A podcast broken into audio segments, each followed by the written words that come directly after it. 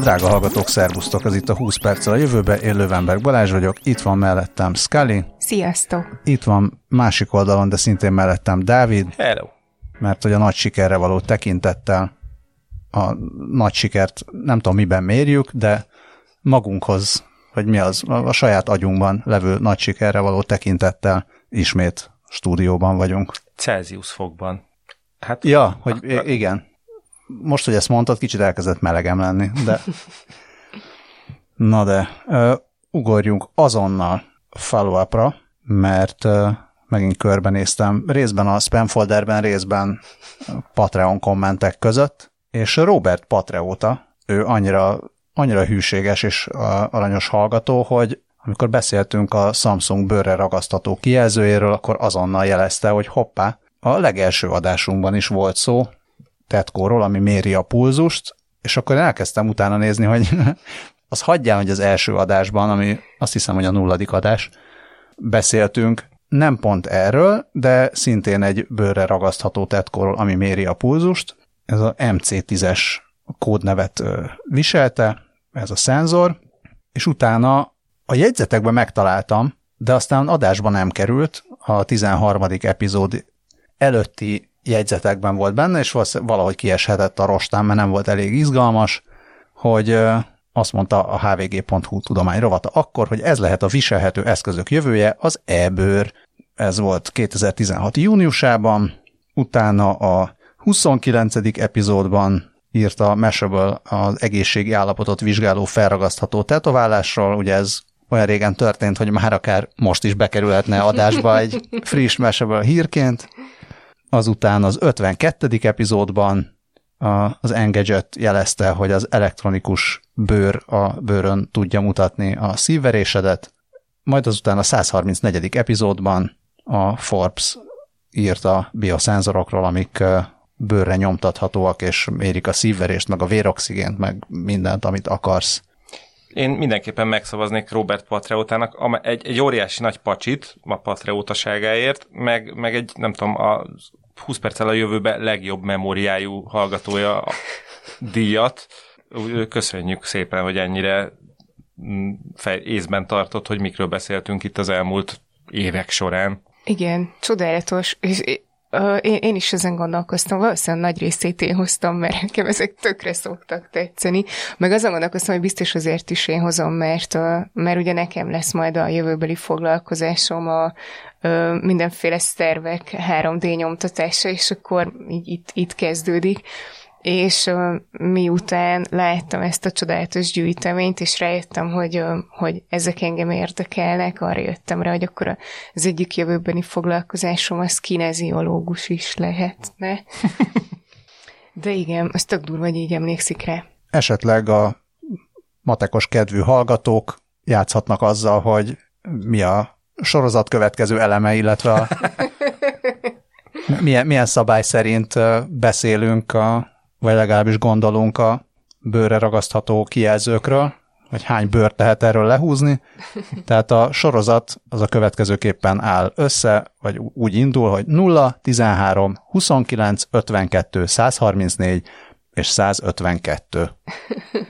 Mikor és, beszélünk és legközelebb? És most 153. Ez most számít? A mostani adásban is beszélünk róla. Jó, ez ne számítson szerintem, mert ne számítson, mert most nincs új hírünk ja. ezzel kapcsolatban. De az amúgy meg végül is tök érdekes, mind a mellett, a csodálatos számsor mellett, hogy, hogy már 2016-ban is arról beszéltek, hogy ó, igen, ez lesz a, a jövő, és így öt év alatt így még mindig csak oda jutottunk, hogy, hát oda jutottunk, hogy a Samsungnak már van egy működő prototípusa, ami majd x év múlva lesz. Azért itt tenném hozzá, hogy Bill Gates egész komoly karriert épített arra, hogy arról beszél, hogy most már a, az okos otthon már, már majdnem itt van a kanyarban.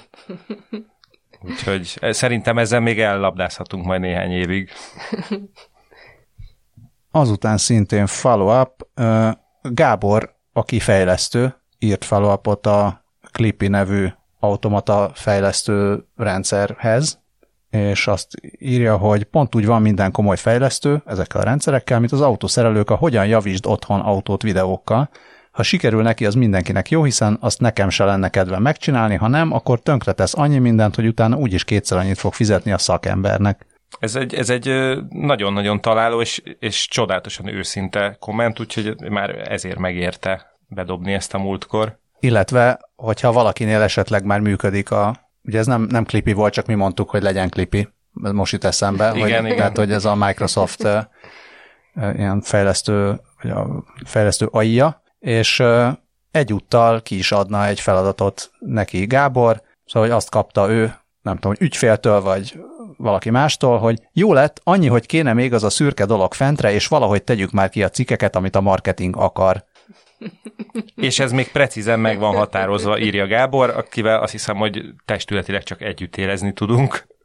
És akkor a klipi elé kell egy szövegfelismerő és értelmező AI. Igen, és még annyit tesz hozzá Gábor, hogy azért titkos fegyverként, az emberiség utolsó reményeként őriz egy pár ügyfelet, hogyha esetleg az AI világuralomra akarna törni, akkor leültetni az AI-t ezekkel az ügyfelekkel, hogy beszéljenek meg valamit konkrétan, vagy kíséreljenek meg, és akkor Szerintem, ha emellé, emellé esetleg még Dávidot elküldjük, akkor garantált a siker.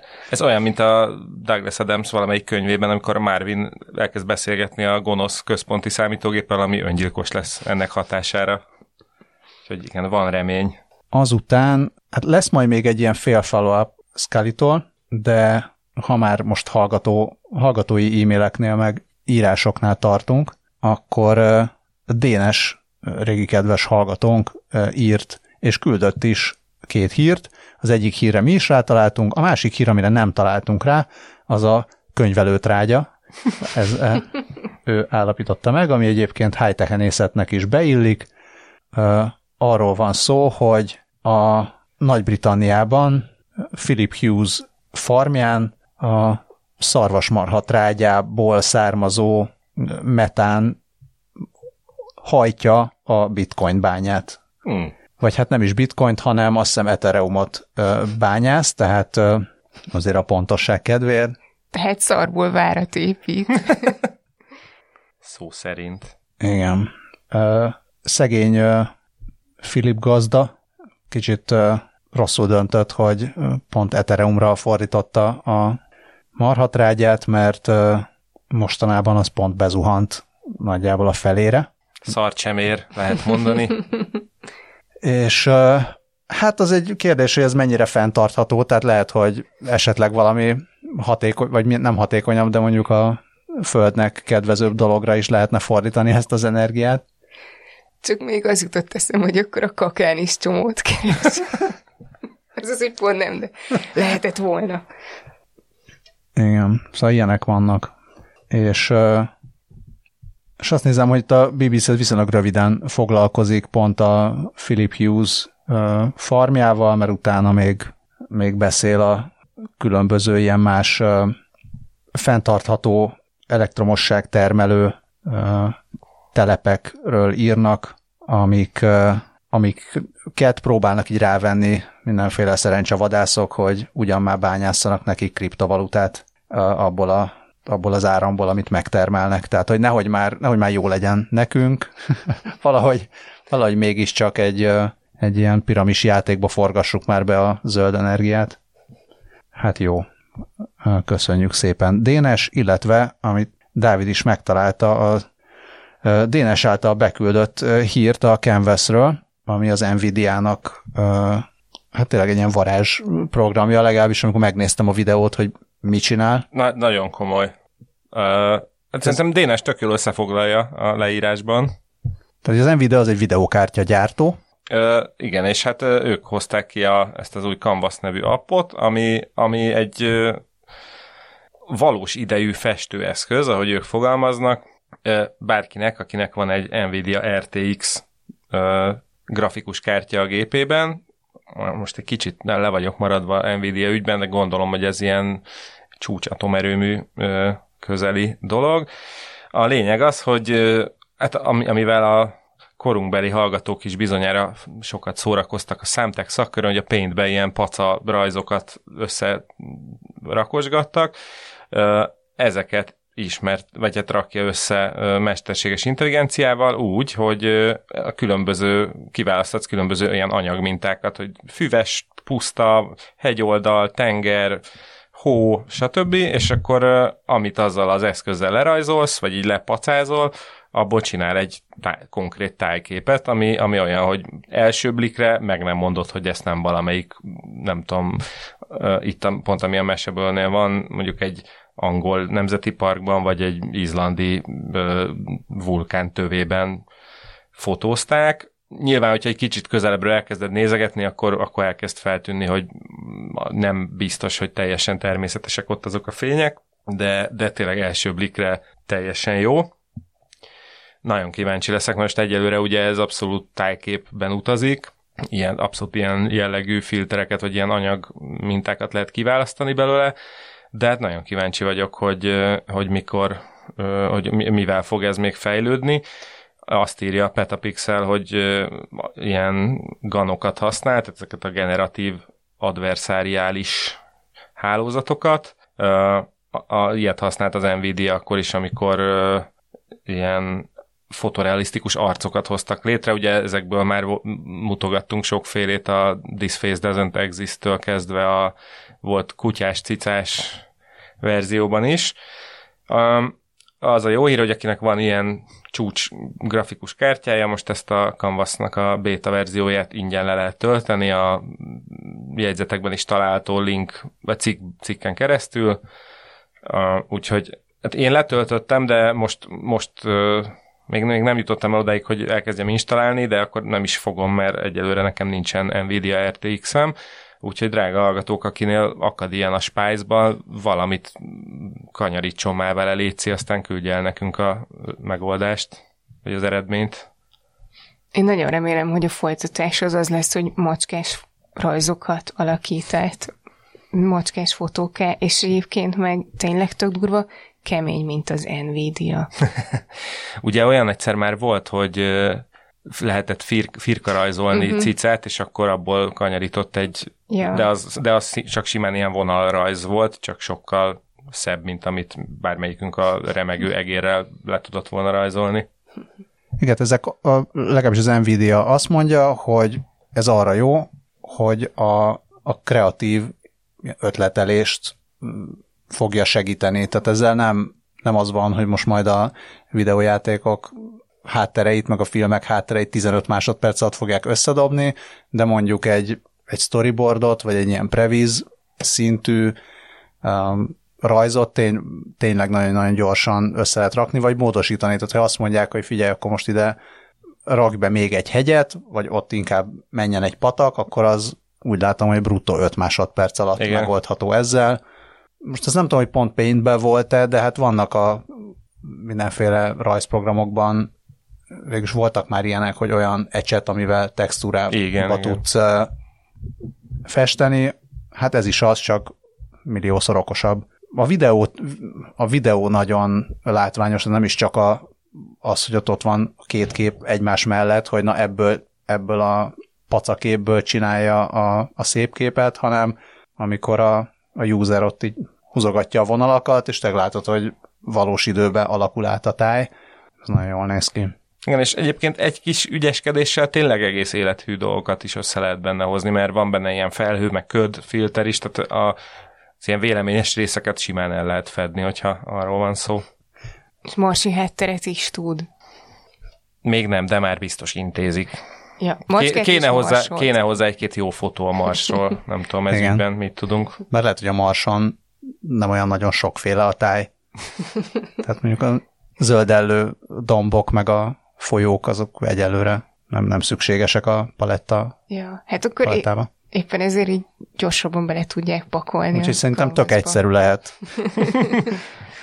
nem van ez szerint így nagyon nehéz volt. E, erről adtak ki egy közlemény, nem arról, hogy nehéz volt, hanem egyszerűen csak így, így elmesélték, hogy, hogy hogyan készült ez a selfie.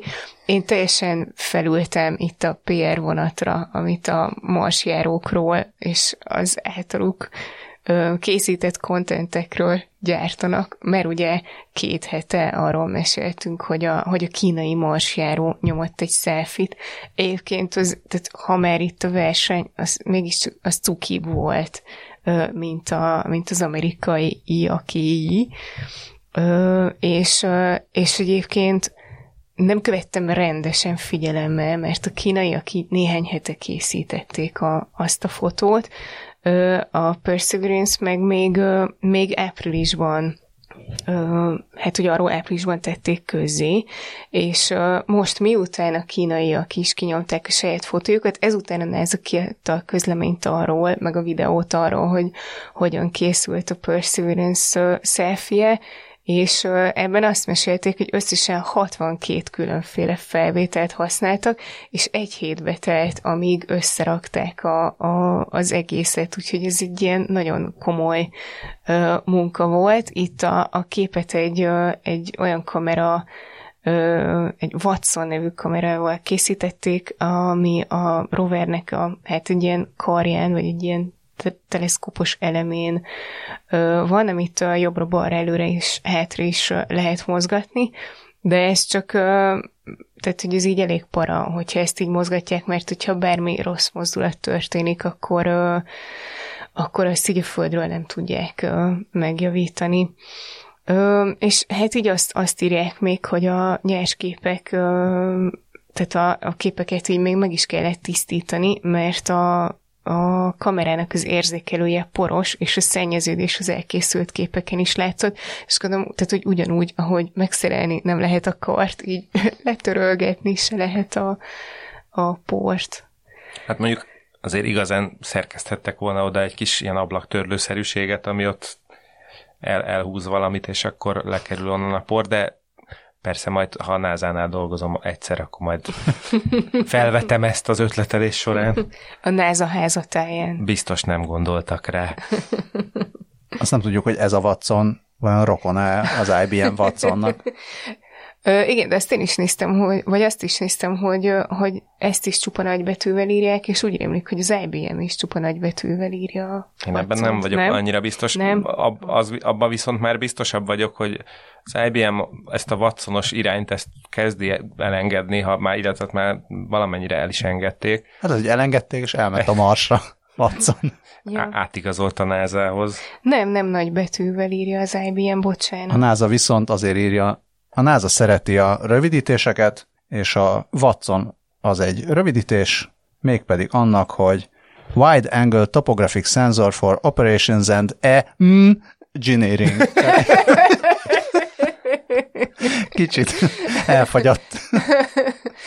Szeretném tudni, hogy hány milliárd adófizetői dollár ment el arra, hogy hetekig keresték az N betűs szót, mire aztán azt mondták, hogy na, gyerekek, indul már, a, indul a szonda, tehát valami, most már engedjük el ezt az N betűt.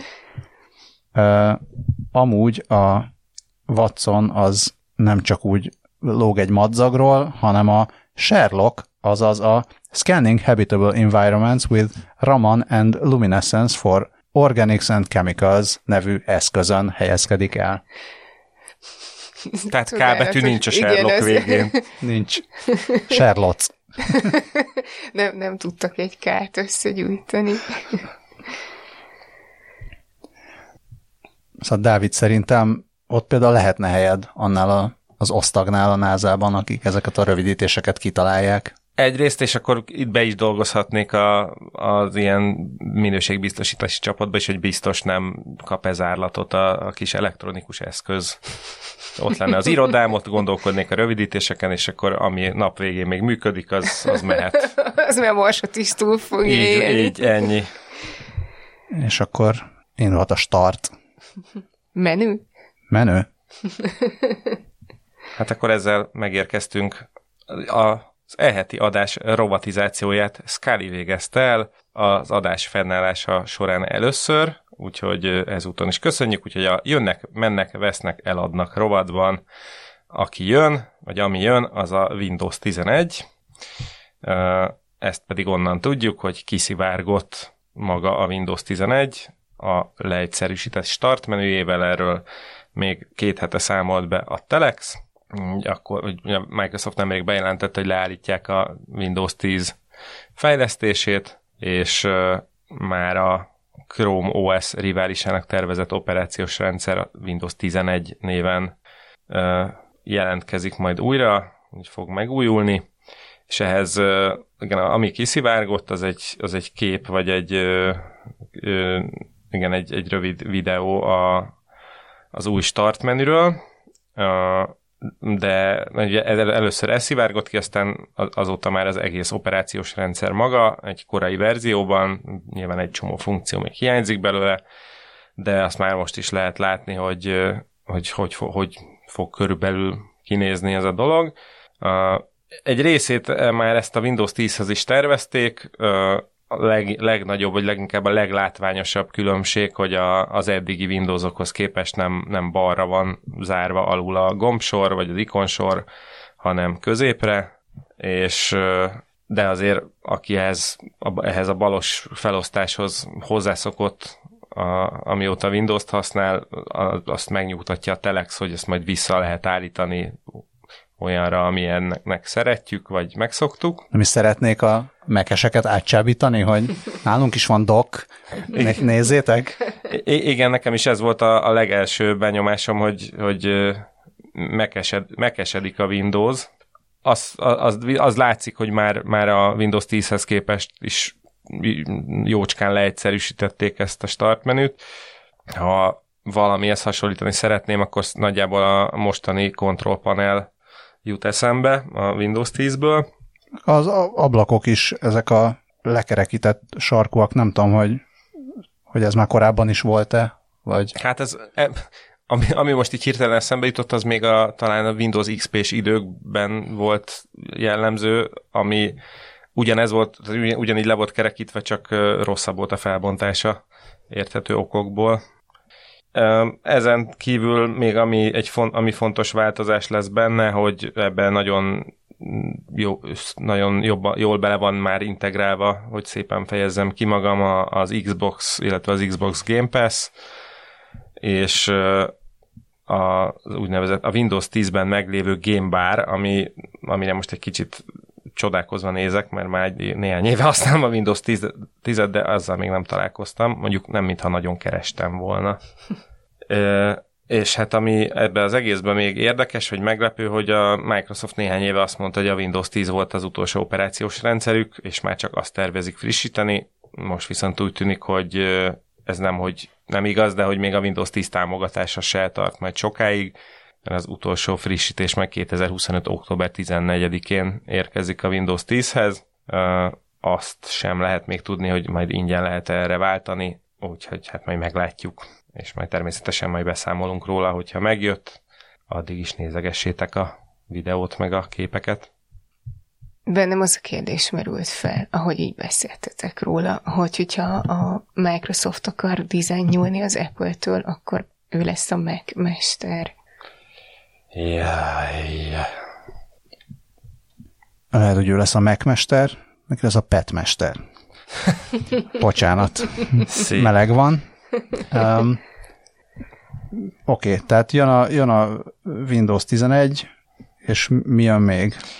Jön még a műanyagból készült vanília, ami az első hallásra lehet, hogy van, aki elcsodálkozik, hogy még csak most, mert hát elég sok mindenre szokták mondani, hogy ezek a műanyagizű dolgok, de itt most ténylegesen arról van szó, hogy a PET palackok, vagyis hát a csodálatos nevű polietilén tereftalát palackokból készítenének vanília aromát, ami azért is egy lényeges dolog, mert hiába lehet ezeket a PET palackokat egyébként viszonylag könnyen, relatíve könnyen újra hasznosítani.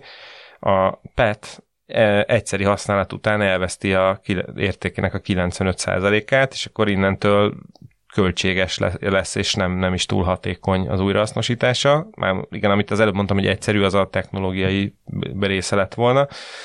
És hát ez egyébként is egy probléma, mert a kicsit kell csak megkotorászni a mindenféle újrahasznosítási témákkal foglalkozó ter- média termékeknek a mm, kínálatát, hogy kiderüljön, hogy megdöbbentően sok olyan műanyag, amiről azt mondják, hogy újra felhasz- felhasználható, vagy újrahasznosítható, amit szépen az emberek ki is dobnak a szelektív gyűjtőbe, az ott rohad azóta is a szeméttelepeken, vagy esetleg ilyen bazinagy bálákban hajózzák ide-oda, jobbra-balra a világon, és egy nagyon nagy része nem lesz újra hasznosítva. Ezért... Nem, nem az van egyébként, hogy azért petből is van többféle? Tehát ez nekem egy icipicit gyanús ez a egyszeri használat után elveszíti a 95%-át az értékének, mert szerintem van, biztos van olyan pet, ami igen, meg van olyan pet, ami nem. Na hát most ezek ilyen, ez most lehet, hogy azt kéne csinálni, most élőadásba felhívom apukámat, aki műanyagokkal foglalkozó vegyészmérnök, és akkor bekapcsolom, hogy erről tartson egy rövidebb egyetemi székfoglalót. Apukád uh, lehetne a PET projektünk. Hát, hogy ő lehetne a PET mester. így, így. Én, ha az emlék... Hát az biztos, minden az biztos most, hogyha ebben nem is nagyon megyünk bele, hogy sok a palack, és sok nem hasznosít, tehát sokat nem hasznosítanak újra. Vagy, igen, vagy azért, igen. mert a, mert a jó ember nem dobja a szelektívbe, vagy azért, mert az adott országban vagy régióban nem működik rendesen az újrahasznosítás. Tehát nagyon azért... Meg vannak még mindenféle adalékanyagok, amiket szoktak ehhez adagolni, hogy nem tudom, fényesebb legyen, szilárdabb legyen. Ah, igen. É, egyébként nemrég, ha jól emlékszem, akkor a, a Last Week Tonight with John Oliverben volt talán egy, egy ilyen heti téma a műanyag, mint olyan, és abban ö, volt, vagy abban derült, vagy onnan derült ki számomra, hogy van egy ilyen újrahasznosítós jel a, a, a PET palackokon, amiben van egy szám, és az a szám mondja meg, hogy az, az, az, most, az most az újrahasznosítható, vagy a nem újrahasznosítható, és e, ugye a legtöbb ember ezt első ránézésre nem is látja, vagy nem is tudja, hogy mi az, műanyag, műanyag bedobja a szelektívbe, és hogy ott volt valami nagyon, hogy talán csak az egyes meg a kettes újrahasznosítható, miközben van nyolcig tartó skála, és az összes többi meg nem.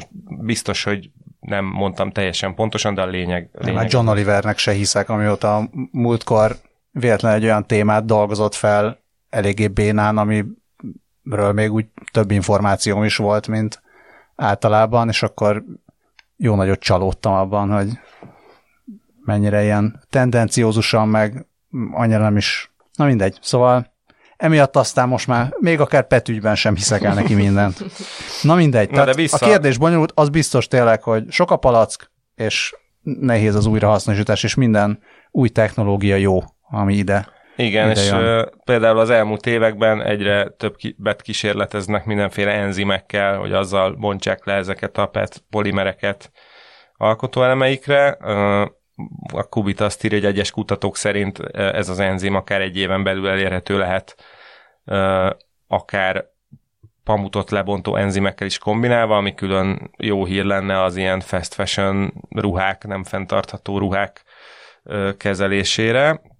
És most az Edinborói Egyetem kutatói tettek még egy lépést, hogy a...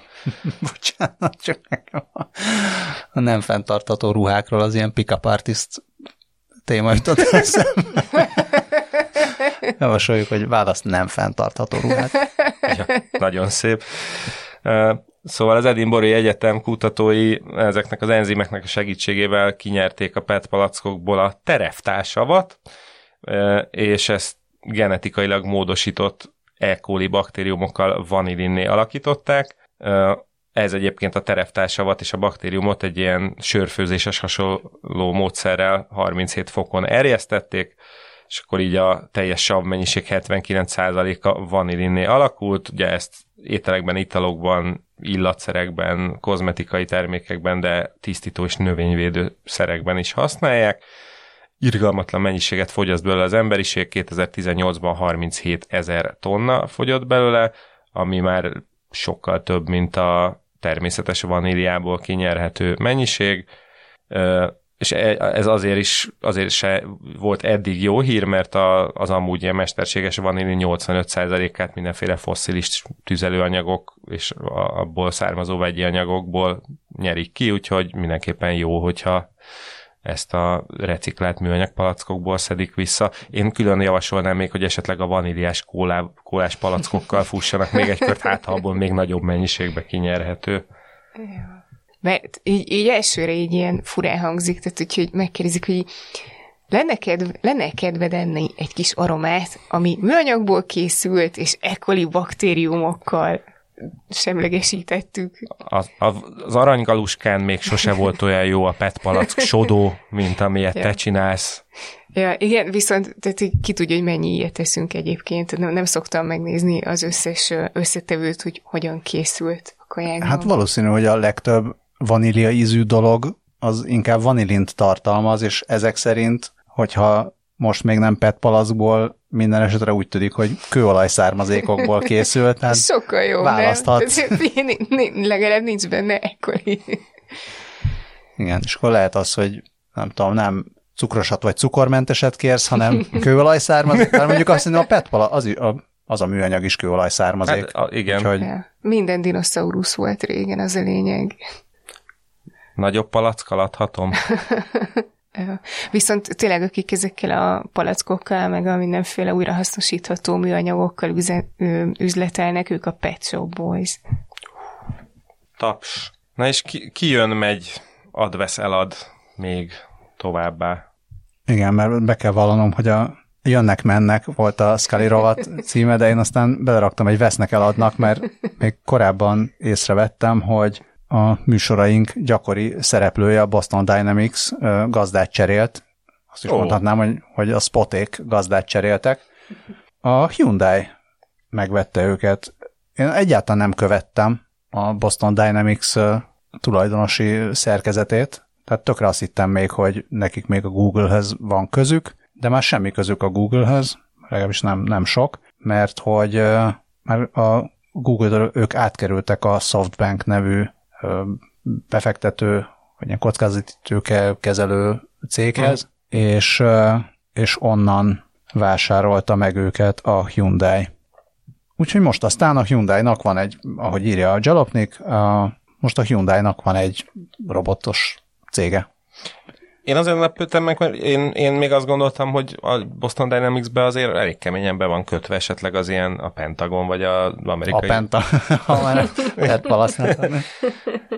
Vagy az amerikai hadsereg valamilyen utomódon, de hát akkor lehet, hogy ők már kiszedték onnan az összes olyan tudást, amire szükségük van, és akkor most már jöhetnek majd a Tesco-s robotkutyák jövő karácsonyra.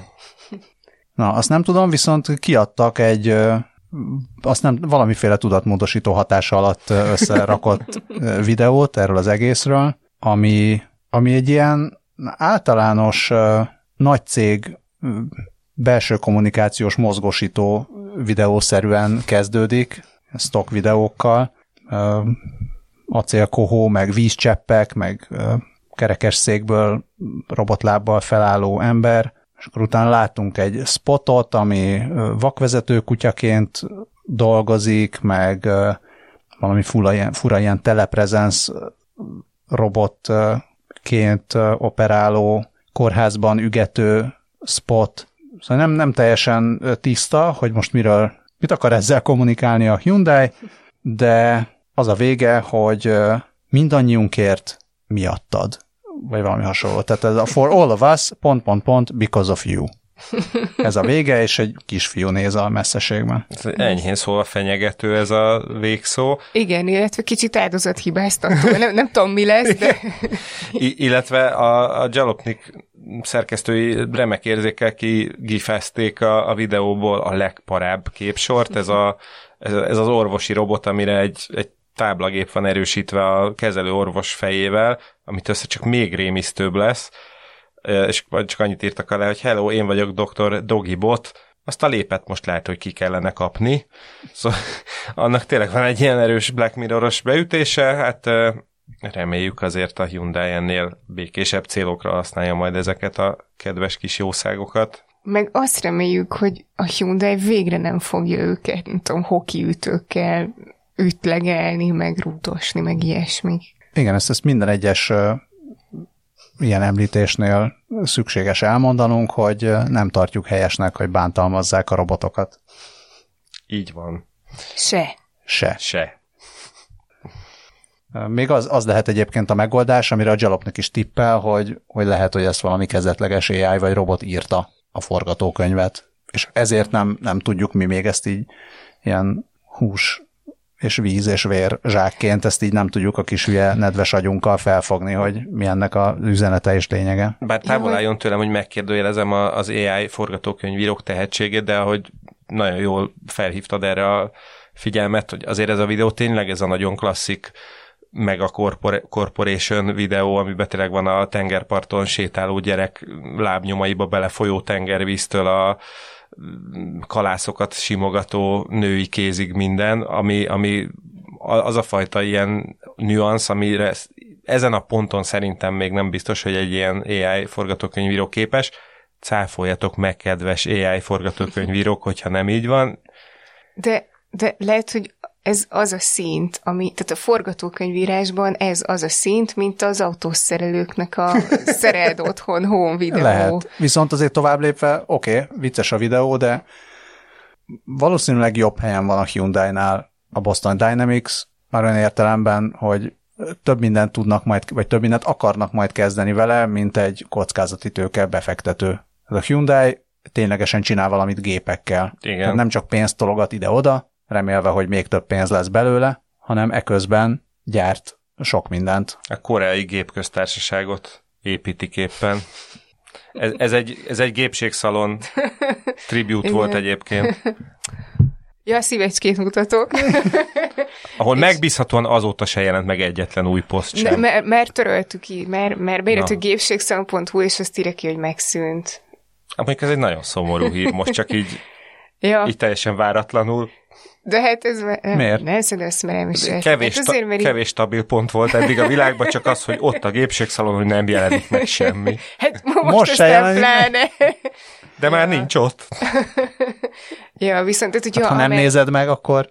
Végül is Schrödinger gépségszalon. Igen. ja, igen, igen. És tehát a Facebook oldalt is töröltem. De, szerintem, de azt, azt tudja elmondtam. Viszont, hogyha, hogyha már így azt, azt mondom, na mindegy, tehát hogyha már mindenféle rossz szó vicceknél vagyunk, akkor még ide kell tennem, hogy Hyundai Hard. Hát illetve a Balázs írta be még a csodálatos cégfúzió, vagyis hát akvizíciónak emléket állítandó a Boston Hyundai Dynamics nevet a jegyzetekbe, ami szerintem megérdemli, hogy megörökítsük adásban. Mindenképpen. Hát és még talán abban lehet reménykedni, hogy ha már a Hyundai, azért szerintem a Hyundai-nak talán több képviselete van Magyarországon, mint akár külön a Boston Dynamics-nek, akár a Softbanknak. Tehát még, még elképzelhető, hogy hallgatnak minket, és kapunk valami kis cuki robotot, egyébként nem kell rögtön spot, tehát nem tudom, esetleg valami kisebbet is csinálnak, mondjuk ami robot pockot, vagy ilyesmit, akkor nem, hát későbbiekben, hogy, hogy egy ilyen ö, kis ö, személyes használatú modell, tehát amit nem rendőrség meg kórház használ, hanem az ember beszerzi magának, és mit tudom én, elmegy gyomlálni, vagy, hát, vagy lehet egy... vele sétálni, vagy ilyesmi. Tehát egy, egy olyat, hogyha majd felénk dob a Hyundai, azt nagyon szépen megköszönjük. Egy, robot, egy robotgörényt, amivel tisztíthatjuk a saját részecske gyorsítónkat, hogyha lesz saját részecske gyorsítónk. Ja, vagy egy nyulat, vagy robotnyulat, ami tartalmazza saját maga előállítási instrukcióit.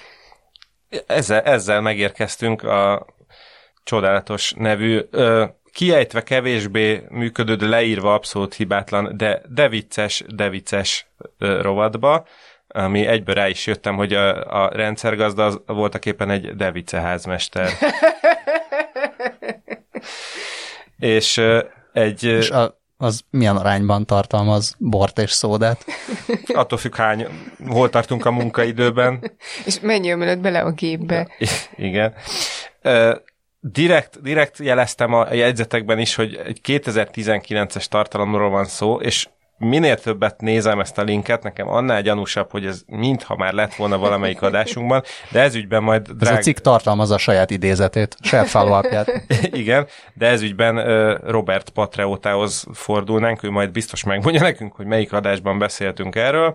A, egy, a, a Stanford Bunny névre hallgató csodálatos jószág, ez egy 3D print, nyomtatott nyuszi, amelyiknek az a különlegessége, hogy hogy minden egyes darabkája vagy részecskéje tartalmazza a, a saját tervrajzát. Azt hiszem, hogy így, a leg, így lehet a legkönnyebben megfogalmazni. A hát még a Nature Biotechnology-ban számoltak be erről a kedves kutatók. Ez azt jelenti, hogy ugye tegyük fel, hogy van, van otthon egy bármilyen tárgyunk, mondjuk lehetőség szerint olyan, amiben nincsen mondjuk külön áramkör, meg egyéb akármilyen, tehát praktikusan egy 3D nyomtatható dolog, mondjuk nem tudom, egy habverőnek a nyele, vagy, vagy egy... Süti forma. Vagy a süti forma, tényleg, igen, ezúton is köszönöm szépen egy per hármas Tamásnak a nem, a, a süti formát egy másik Tamás. Hát, bocsánat, bocsánat. Nem, te hoztad nekem egy per hármas Tamásnak a Tamástól az ajándékot, és én hoztam neked egy másik Tamástól a süti formát. Igen, igen, tehát köszönöm, elnézést kérek, én bele, belezavarodtam itt a Tamások rengetegébe, tehát a másik Tamásnak nagyon szépen köszönöm a tacsi, 3D nyomtatott tacsi sütiformát. Például, ha olyan lenne ez a tacsi, mint a Stanford Bunny, és úgy alakulna, hogy véletlenül eltörik, akkor nem lenne semmi probléma, mert akkor nem kellene nekem szegény Tamást nyomasztani, hogy nyomtasson nekem még egyet, hanem csak egyszerűen megfognám az egyik kis darabkáját, ezt bedobnám az otthoni 3D nyomtatómba, és abból az eszköz ki tudná olvasni a pontos tervrajzot, hogy akkor hogyan is lehet ezt újra előállítani tehát egyfajta digitális DNS-t tartalmaz ez a dolog. Ez egy, nyilván egy abszolút kísérleti mm, projekt volt, amivel azt vizsgálták, hogy meg hogyan lehet megoldani a, di- a digitális információ tárolását ilyen teljesen szabad formájú objektumokban. DNA of Things-nek nevezte el a AI Spectrum szerkesztője. Hát ami nem teljesen pontos megnevezés. Amúgy. Abszolút, tehát, hogy ilyen négy, abszolút. Ö, négy számjegyű kódba, tehát ugyanúgy, ahogy a, a, a DNS is ö, ugye négy, ö, nem tudom, ezek aminósavak? Igen, igen. Tehát ö, négy féle aminósav kódolja a minden élőlényt. Ugyanez van, és a, ugye azt mondják, hogy a maga a, a DNS ö, bármilyen formájú lehet, tehát nem ez a, ez a hosszú, hosszú kód, ez végülis bármilyen formába ö, alakítható, és akkor ezért akármit, amit 3D nyomtatsz, azt olyan anyagból ki tudod nyomtatni, hogy, hogy ténylegesen mindent, minden egyes kis darabokat, nem csak az, hogy most félbetörik, hanem egy morzsát megtalálsz belőle, mert nem tudom, porrázúzódott, vagy erodálódott, vagy akármi sok-sok év alatt, és akármiből újra lehet alkotni az eredetét, ami ami egy nagyon-nagyon jó ötlet. Igen, és ez úgy működik, hogy ezt Robert Grass, az ETH Zürich nevű, gondolom ilyen kutatóintézet lehet, munkatársa mm, oldotta meg, hogy a 3D nyomtatási instrukciókat egy 45 kilobájtos bináris úgynevezett, úgynevezett sztereolitográfiai fájlba rendezte, négy számjegyű kód, kódokká lebontva, majd ehhez, tehát hogy gyakorlatilag innen már ezt meg lehet feleltetni a DNS négy bázispárjának, és akkor ezt így leszintetizálták szépen DNS szintézissel, és ezt ezeket az oligonukleo, oligonukleotidokat szilikon, szilícium nanorészecskékbe ágyazták, és aztán ezeket a nanorészecskéket egy ilyen biológiailag lebomló, hőre lágyuló poliészter műanyagba ágyazták be, és ebből készítették el a 3D nyomtatásos, nyomtatáshoz szükséges ilyen fonal szálakat. És akkor ezt úgy, le is, úgy kísérletez, vagy úgy igazolták a működését, hogy kinyomtatták a a nyuszit, majd abból letörtek egy kis darabkát, itt, jegyezték meg, hogy tényleg egy nagyon-nagyon pici darabka is elég ebből, úgyhogy tulajdonképpen mondhatjuk, hogy egyetlen 3D nyomtatott nyuszi se sérült meg jelentősebben a kísérlet során, és akkor ezek után abból a kis darabkából kinyerték a, ezt az STL fájlt, és akkor újra elő tudták állítani a nyuszit. Tök jó. És akkor ezeket a nyuszikat is árulhatnak ugye a pet shopban, vagy, vagy a nagy bani piacon. Így, így. Jaj, um, megakadtam egy picit, mert nekem ez az STL, hogy az, azon, azon próbáltam meg, abból próbáltam meg valamit kinyerni, de te mikor STL utoljára?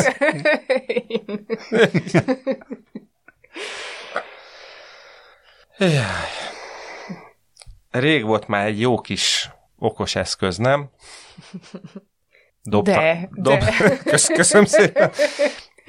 Uh, igen, hát, Igen, hát hogyha STL, akkor IO, hú. Kedves hallgatók, emlékeztetnénk mindenkit, hogy hőségriadó van élmény, él, élményben.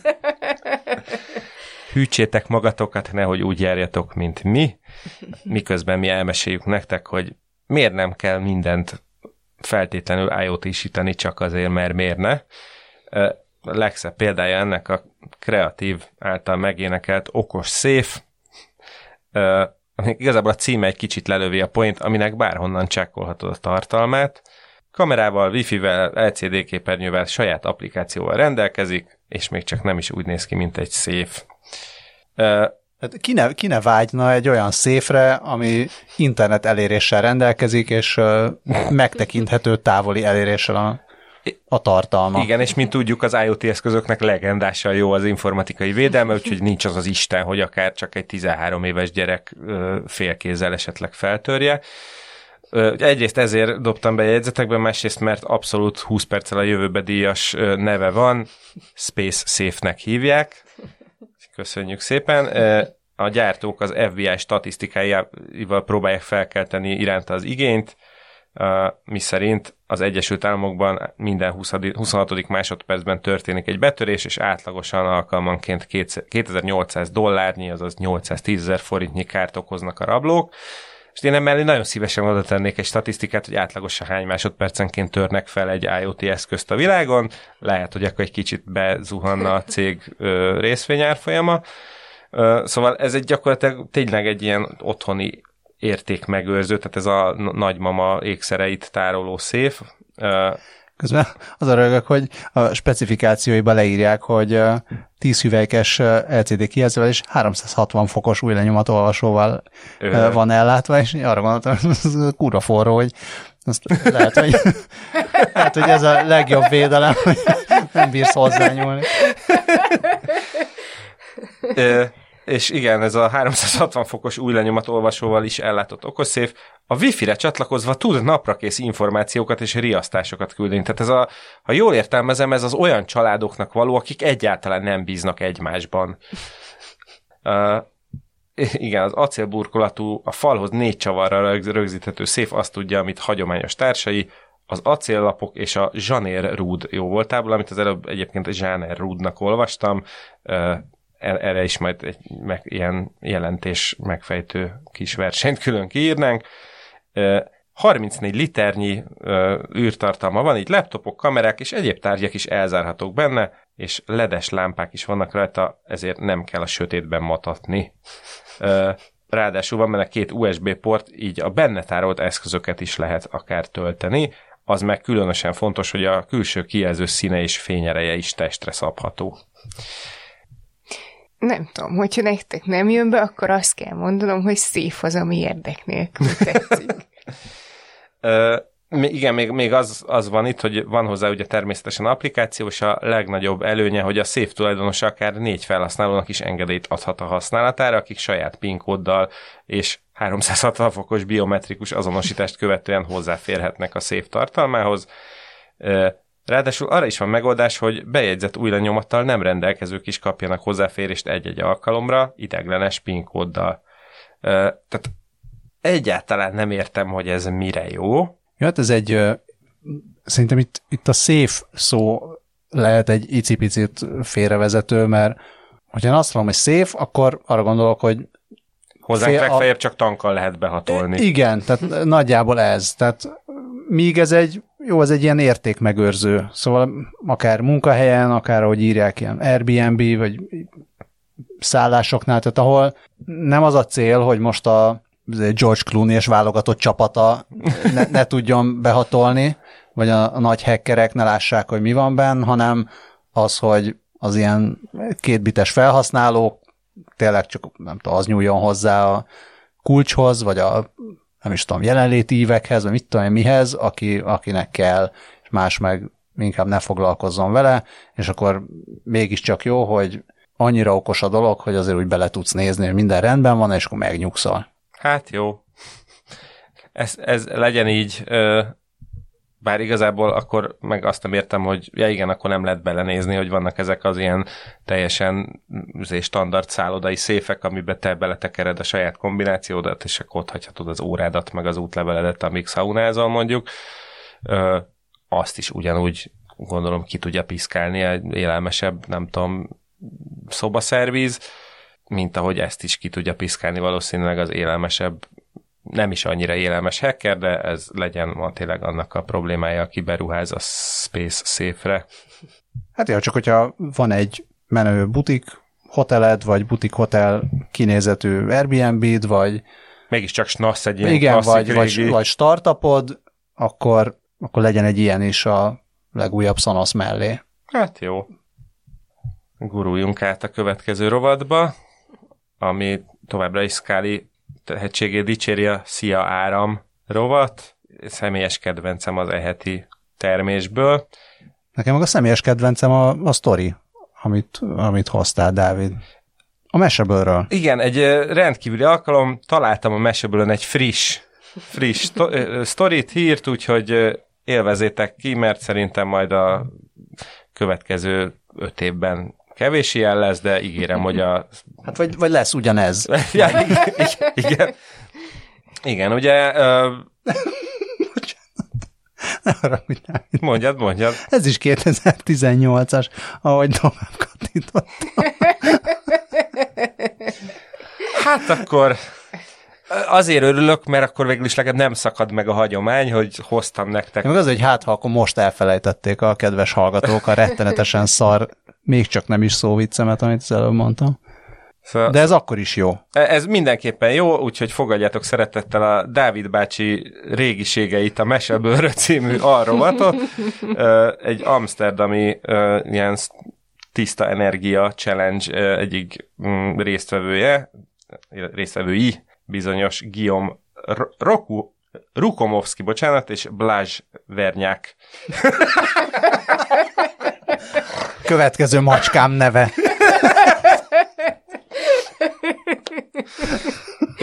szóval ők, ők tervezték. Ke- kellett tovább kattintani. Igen. Már csak, már ezért megérte. Szóval ők, ők tervezték meg az S-Park nevű ö, rendszert, ami egyszer egy közbringa rendszer és egy ö, megújuló energia forrás, van, hát vannak benne ugyanilyen közbringák, mint, a, mint az itthon is ismert bubiban, azzal a különbséggel, hogy ezeknek a, a kerekében, a kerék agyában ö, akkumulátorok vannak, amiket a, amik tárolják a, a forgást során termelődő kinetikus energiát, tehát szépen a userek beletekerik. Mármint nem kinetikus energiát tárolnak, igen, hanem... Igen, jogos. Az se lenne rossz. Igen, tehát hogy a kinetikus energiával lehet feltölteni őket, és szóval a userek szépen beletekerik az áramot, majd amikor leteszik a dokkoló állomáson a bringát, akkor onnan bekerül az áram a hálózatba. Ráadásul, ha jól értem, akkor olyanok a, a biciklik, hogy az első, ez az első kerék, amiben van a, az akkumulátor, az ilyen egyszerűen levehető. Uh-huh. Tehát, hogyha teljesen fel van töltve egy ilyen kerék, aksi, akkor lehet, hogy nem azt fogod elvinni majd a következő bicikli kölcsönzésnél, hanem rácsatlakozol egy olyanra, ami üres. Igen, igen, igen. Mondjuk hát ezt lehet, hogy meg is tudja neked oldani maga ez a, a kölcsönző rendszer, hogy mindig, mindig azt a bringát lokkolja ki, amelyikben a legkevesebb delej van, és akkor szépen, amíg tekered, tekered a városba, addig feltöltöd. Ez egyébként fantasztikusan jó ötlet én, én nagyon szeretném, hogyha mostantól mind, a világon mindenhol, ahol ilyen közbringa rendszerek vannak, hogy csak így lehessen ezeket üzembe állítani, hát mennyire jó lenne. Értelemszerűen ugye Amsterdamban ez, ez egy még jobb választás, ott azért elég jó szép hagyományai vannak a bringás közlekedésnek. És a Meseből Twitterén, ahol ez a antikolt tweet megjelent, egy Rob Applinger nevű Twitter felhasználó belinkelt egy régi cikket, hogy Egyébként ez az elképzelés nem egy, nem egy új dolog, ez egy több mint száz éves ötlet. Egyébként ez egy 1983-as Indianapolis News-ból származó cikket fotózott ide be, ahol, és ha jól, jól értelmezem, akkor Rob Applinger ebből a cikkből kiderül, hogy ő maga tervezett egy ilyen pedállal hajtott buszt, ami, amin több tehát igazából ülnek rajta az utasok, és akkor mint a vízi biciklin. Tehát ez a beer bike? Gyakorlatilag igen, igen, Robert Plinger feltalálta a beer bike-ot, csak mindezt egy elektromos... Alkohol nélkül. Al- alkohol nélkül, némi árammal nyakon öntve. Kicsit jobb, szimpatikusabb a koncepció. Úgyhogy ilyen soká az áramtermelő bringa, és ígérem, hogy jövő hétre is találok nektek valami múltbéli meseből hírt. És ar- arról egyébként így volt valami info, hogy ezzel így nagyságrendileg mennyi energiát lehet termelni? Tehát, hogy mit tudom én, egy-egy kilométernyi biciklizéssel annyi energiát termelsz, amennyivel, nem tudom, 10%-ot lehet tölteni a telefonodat.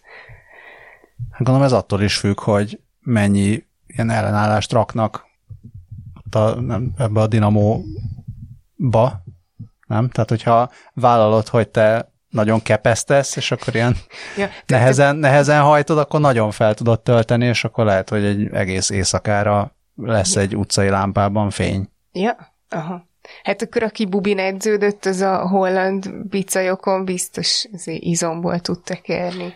Azt írja egyébként a popupcity.net cikke ugyanerről a, a cuccról, Rokumovski és Vernyák urak úgy számolják, hogy egy 30 biciklit tároló ilyen dokkoló állomás egy kilovattórányi áramot tud termelni naponta, hogyha, hogyha átlagosan két és fél mérföldet tekernek mindegyik bringával, ami azért szerintem egy kivitelezhetőnek tűnő elvárás. Ez azt, igen, azt írják, hogy ez azt jelenti, hogy a, hogy te és a szomszédaid ö, annyit áramot tudnátok termelni, mivel mondjuk így ott a lakókörnyezetet kivilágítása megoldható.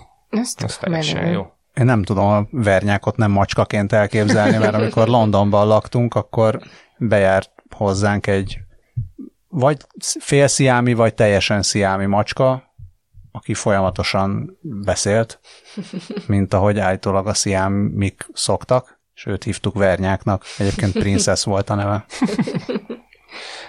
Hát az ő hangját is lehetett volna akkor ö, mindenféle megújuló energiaként hasznosítani. Hát bizony, mert hogy mit töltenek mivel? Akik? Hát még a, lehet, hogy a princeszét még nem, a princesz hangját még nem tudta, tudják használni, mert hogy még csak egy szabadalmat nyújtott be a Xiaomi, és ki tudja ugye, hogy ebből mikorra lesz valami, és eddig még hányszor beszélünk róla, mert ez az ötlet is tökre tetszett. Ar- arról szól a, a szabadalom, hogy hogy a hangot használnák az okostelefonok és egyéb elektronikus eszközöknek a, a töltésére, és a, a szabadalomban most ugye előre ilyen négy, hogy is, négy dologból áll a cucc.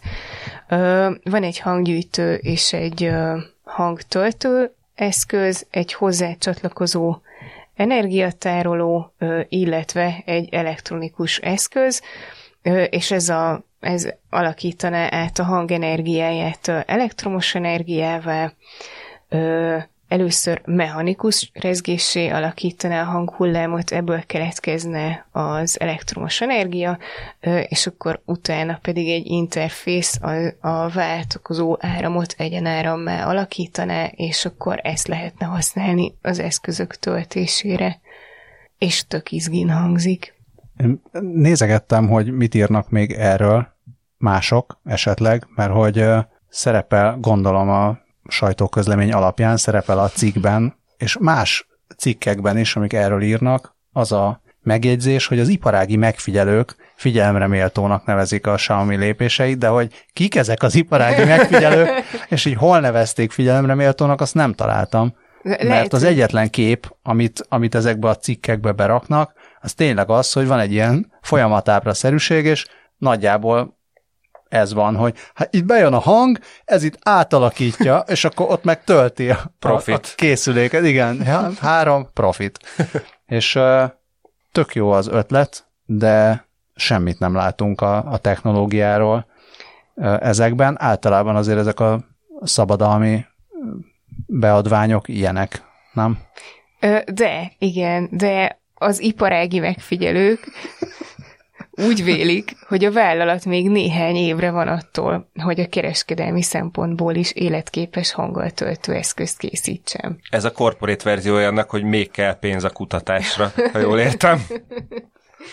Hát vagy vegyétek meg a ja, mostani Xiaomi telefonokat, amik És szintén már technológiailag nagyon advancedek.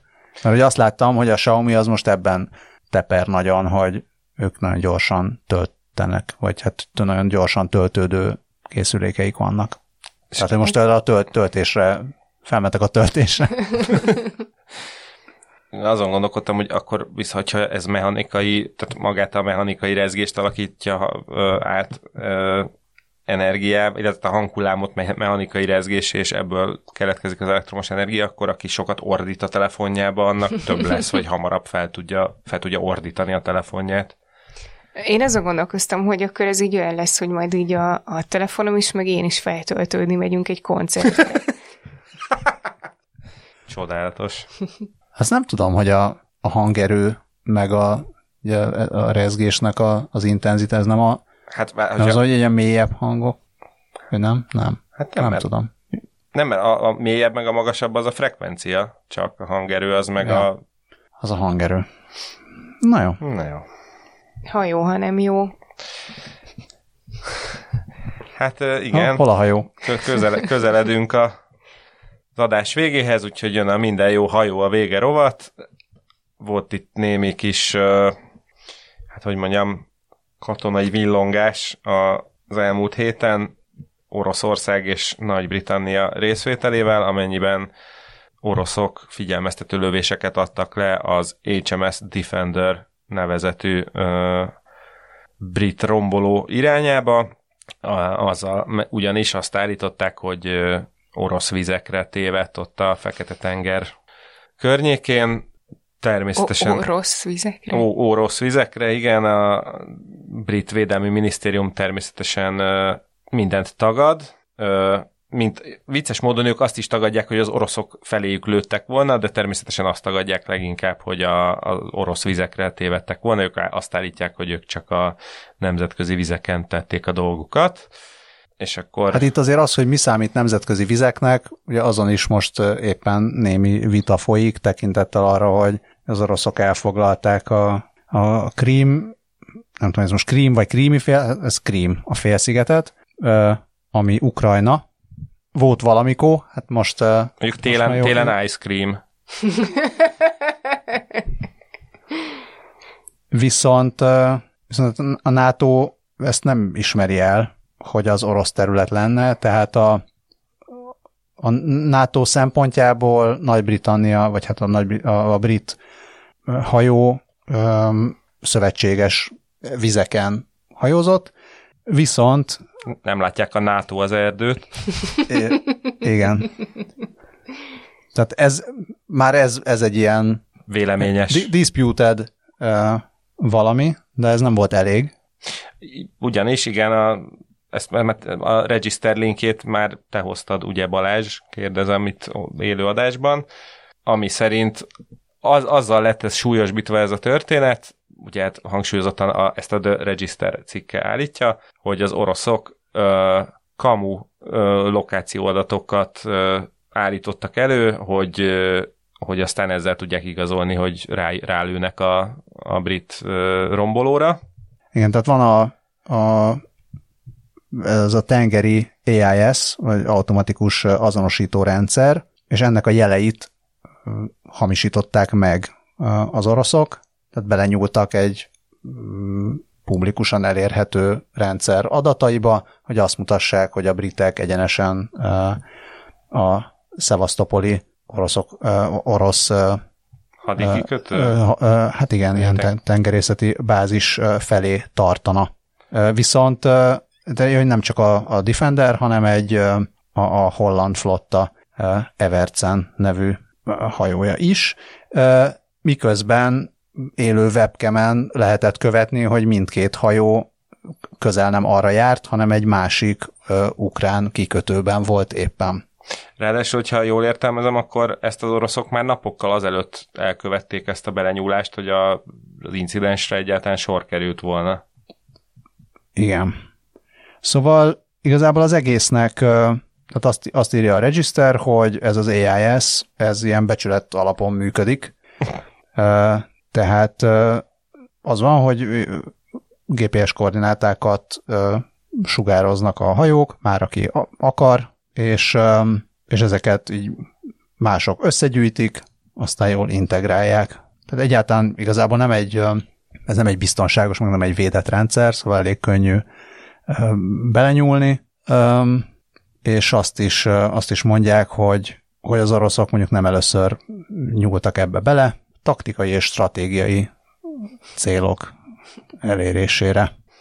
Igen, és ahogy itt olvasom, azt mondja Stefan Watkins, aki ilyen nyílt open source hírszerzési szakember, hogy ezek a AIS eszközök ma már egészen könnyen, nagyon, tehát akár egy hátizsákban, vagy még akár egy ilyen kézitáskában is simán elférnek, úgyhogy igazán ö, könnyen megoldható, hogy a hajó közelébe kerüljenek.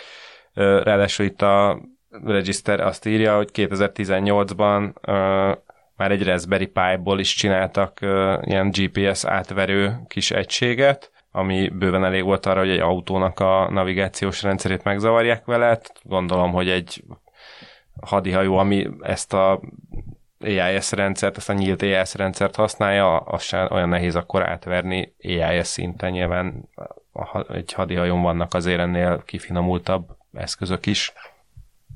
Szóval akkor az oroszoknak nem sikerült rossz színben feltüntetni a briteket, de mi van a tűzfalakkal Budapesten? Igen, hát ugye a belvárosban van elég sok randa tűzfal, amit azért az elmúlt években több helyen is tök szép, meg tök jó pofa ilyen tűzfal festményekkel dobtak fel, és az én budapesten.hu-n számoltak be róla tegnap, hogy a Dob utcában egy, egy ilyen foghítelken lévő tűzfal egyikére közel 500 négyzetméteres képet pattintottak fel a Converse City Forest program keretében.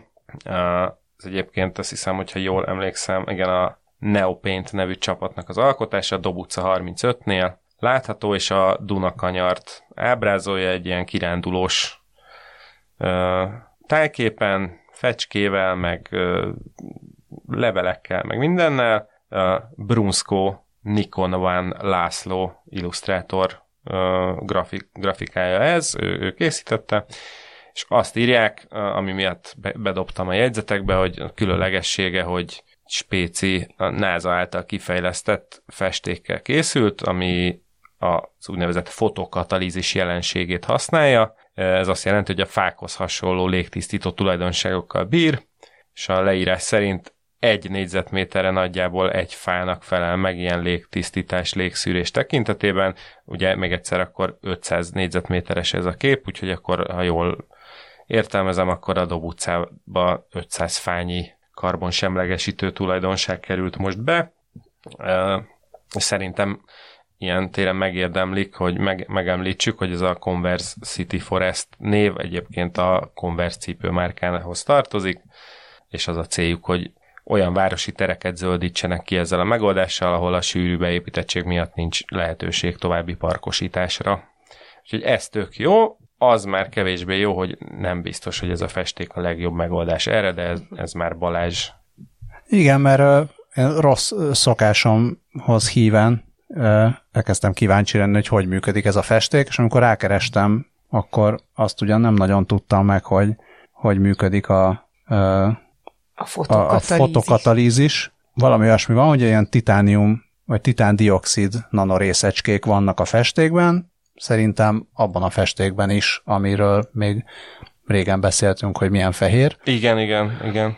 Uh, és UV-fény hatására ezek a szerves, uh, szerves molekulákat így oxidálni tudják, és uh, ezáltal tudják csökkenteni a légszennyezettséget, Viszont egy francia és kínai kutatás azt, azt hozta ki, még 2017-ben, és erre, erre találtam rá, amikor kerestem, hogy mit csinál a fotokatalitikus festék, hogy hogy lehet, hogy a jó hatásait felülmúlja a, a, a veszélye ezeknek a festékeknek, mert hogy a, az életük során nagyon sok um, ilyen, hát nem tudom, ez a volatile, ez ebben az esetben mi, tehát ilyen könnyen, Illé, könnyen lebomló. Illékony, illékony vagy, ilyen. itt, vagy, Igen. vagy, igen. Szóval volatilis, ingatozó, mindegy. Tehát ilyen kö- könnyen uh, szétbomló, uh, szerves uh,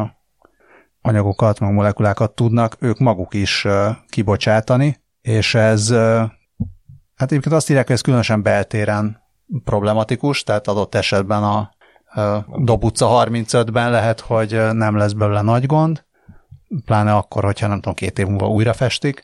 Minden esetre ez a, ez a kutatás azt, azt mondja, hogy bár, bár tényleg fenntartható technológiával állítják elő, és ugye kizárólag a, a napfény hatására, vagy a világítás hatására jelentkezik már ez a légtisztító hatás.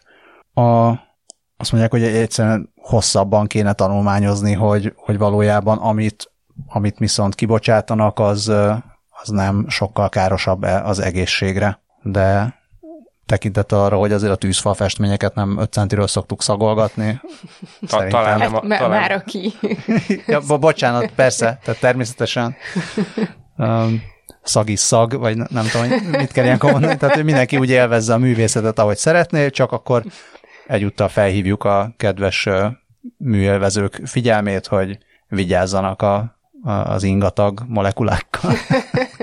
Ugyanitt, hogyha esetleg hallgatja az adást a festményt készítő Neopént csapatának bármelyik tagja, esetleg Vagy maga, a Converse. vagy a Converse, vagy esetleg maga Brunsko Nikon Van László, Léci, írjat, dob, dobjatok már nekünk egy e-mailt, hogy ho, ti, ti egyrészt tudtok Mi a helyzet erről, a molekulákkal? mi, mi, a, mi a helyzet a, a festék molekulákkal, mert egyébként amúgy szerintem tök, tök jó lett a kép maga, úgyhogy tök jó lenne, hogyha nem derülne ki róla, hogy egyébként aztán abból nem mindenféle randa anyag szabadul fel. Ja. Igen, tehát a kép is tök jó, meg, meg az ötlet is annyira jól hangzik, hogy én annyira szeretném elhinni, hogy, hogy ez így nincs, para, minden oké. Okay. Úgy legyen.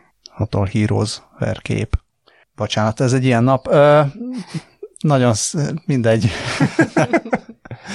Ö, nagyon szépen köszönjük a hallgatást a hallgatóknak, a Patreon támogatást a Patreon támogatóknak, az e-maileket az e-mailezőknek, és a, az érzelmi támogatást, meg a hallgatást a kisállat hallgatóknak, és a robotoknak további sok sikert kívánunk. Szervusztok! Sziasztok! Hello!